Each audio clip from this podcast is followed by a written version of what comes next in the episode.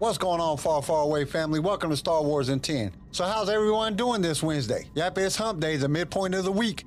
I never really got that saying because what if you don't work Monday through Friday? What if you work Wednesday through Sunday or something like that? Then your hump day would be Friday. Okay, don't pay no attention to me. I'm always thinking about some crazy stuff. So, how's everyone doing today? Hopefully, everything is going good on your side of the galaxy. Not much new happening out here on the Outer Rim, which is a good thing in my opinion, because we can get right to the next part of the story. And how do we do that? By dropping the intro.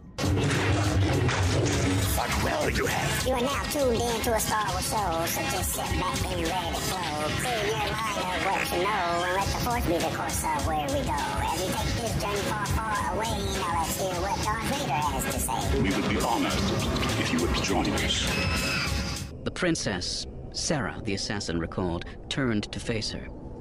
I'm glad you came, was all she said. The huntress sensed something dark and powerful in the other woman a strength of will and a hatred nurtured over many years. Your bodyguard said you wish to hire me? The princess nodded. They say you can track anyone. No matter where they hide, you can find them.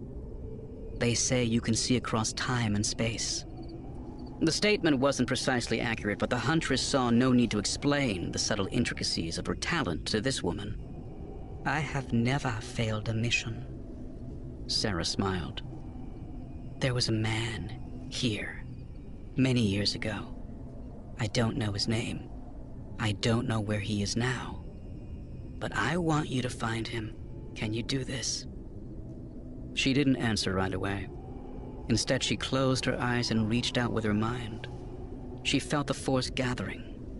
It swirled around her like a rising storm, carrying the dust of memory imprinted on the campsite.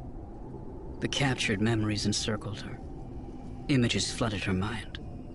She saw a child dressed in a frayed and tattered tunic. She saw the child blossom into a young woman. She saw the woman leave Ambria, only to return many years later as a princess. You grew up here, she whispered, as she continued to probe even deeper. Sometimes the history of a place was faint, washed away by the passage of mundane events and insignificant people. Here, the memories were strong, preserved by isolation and trapped in the currents of the force that permeated the camp. I see a man, tall and thin, dark hair, brown skin. My father, Serra explained. His name was Caleb. He was a healer, wise, strong, a man who commanded respect. She didn't say this to please the princess. The huntress never cared what her clients thought of her as long as they paid. There is another man, Serra told her. He came to my father for help during the New Sith Wars. Tall and muscular, bald. He was evil. Evil. Reaching out with the force required intense focus and deep mental concentration. Even so, the Iktotchi couldn't help but notice the other woman's hesitation. The huntress had no use for words like evil or good or even justice. She killed those she was hired to kill. She gave no thought of whether they deserved their fate. Still, she found the princess's choice of labels odd. She was an assassin. She killed for profit. Was this any more evil than the man Serra spoke of? And what about the princess herself? She wanted to hire someone to take the life of another. Did that make her evil? She did not speak her thoughts aloud, however. They had no relevance to what she was doing. Instead, she pushed deeper into the well of memories, submersing herself in them in search of the man Serra had described.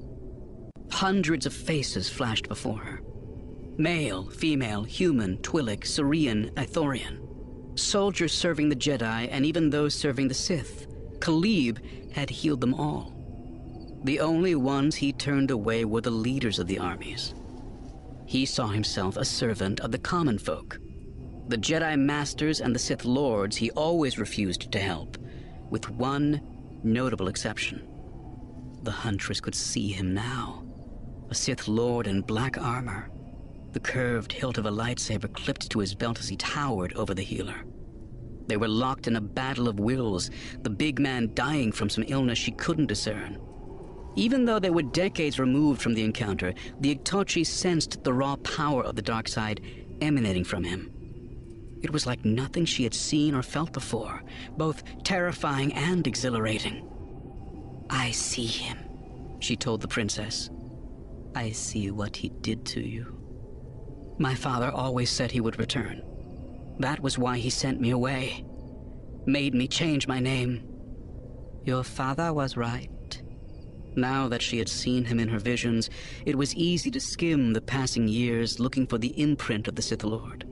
Through the maelstrom of images, she easily picked out his next visit to the camp.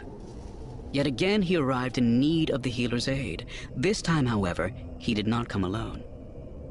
There are others with him.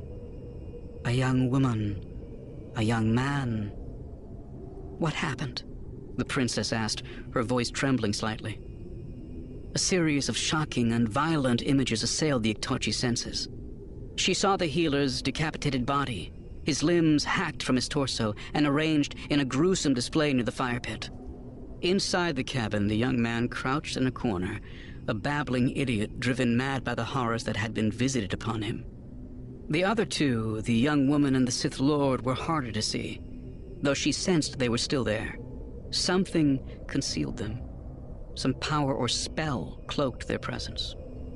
When she tried to pierce the veil, something pushed back, snapping her out of her meditative trance and severing her connection with the past.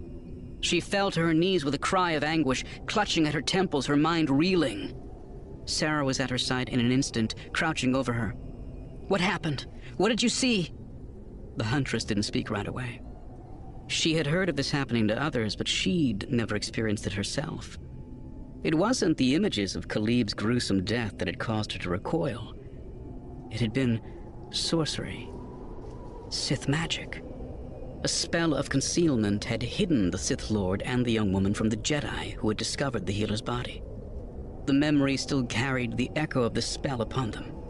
Even after a decade, it had been potent enough to momentarily overwhelm her. How can one individual command such power? Tell me what you saw, the princess demanded, rising to her feet. Your father's death, the huntress replied, also rising to her feet. He was there.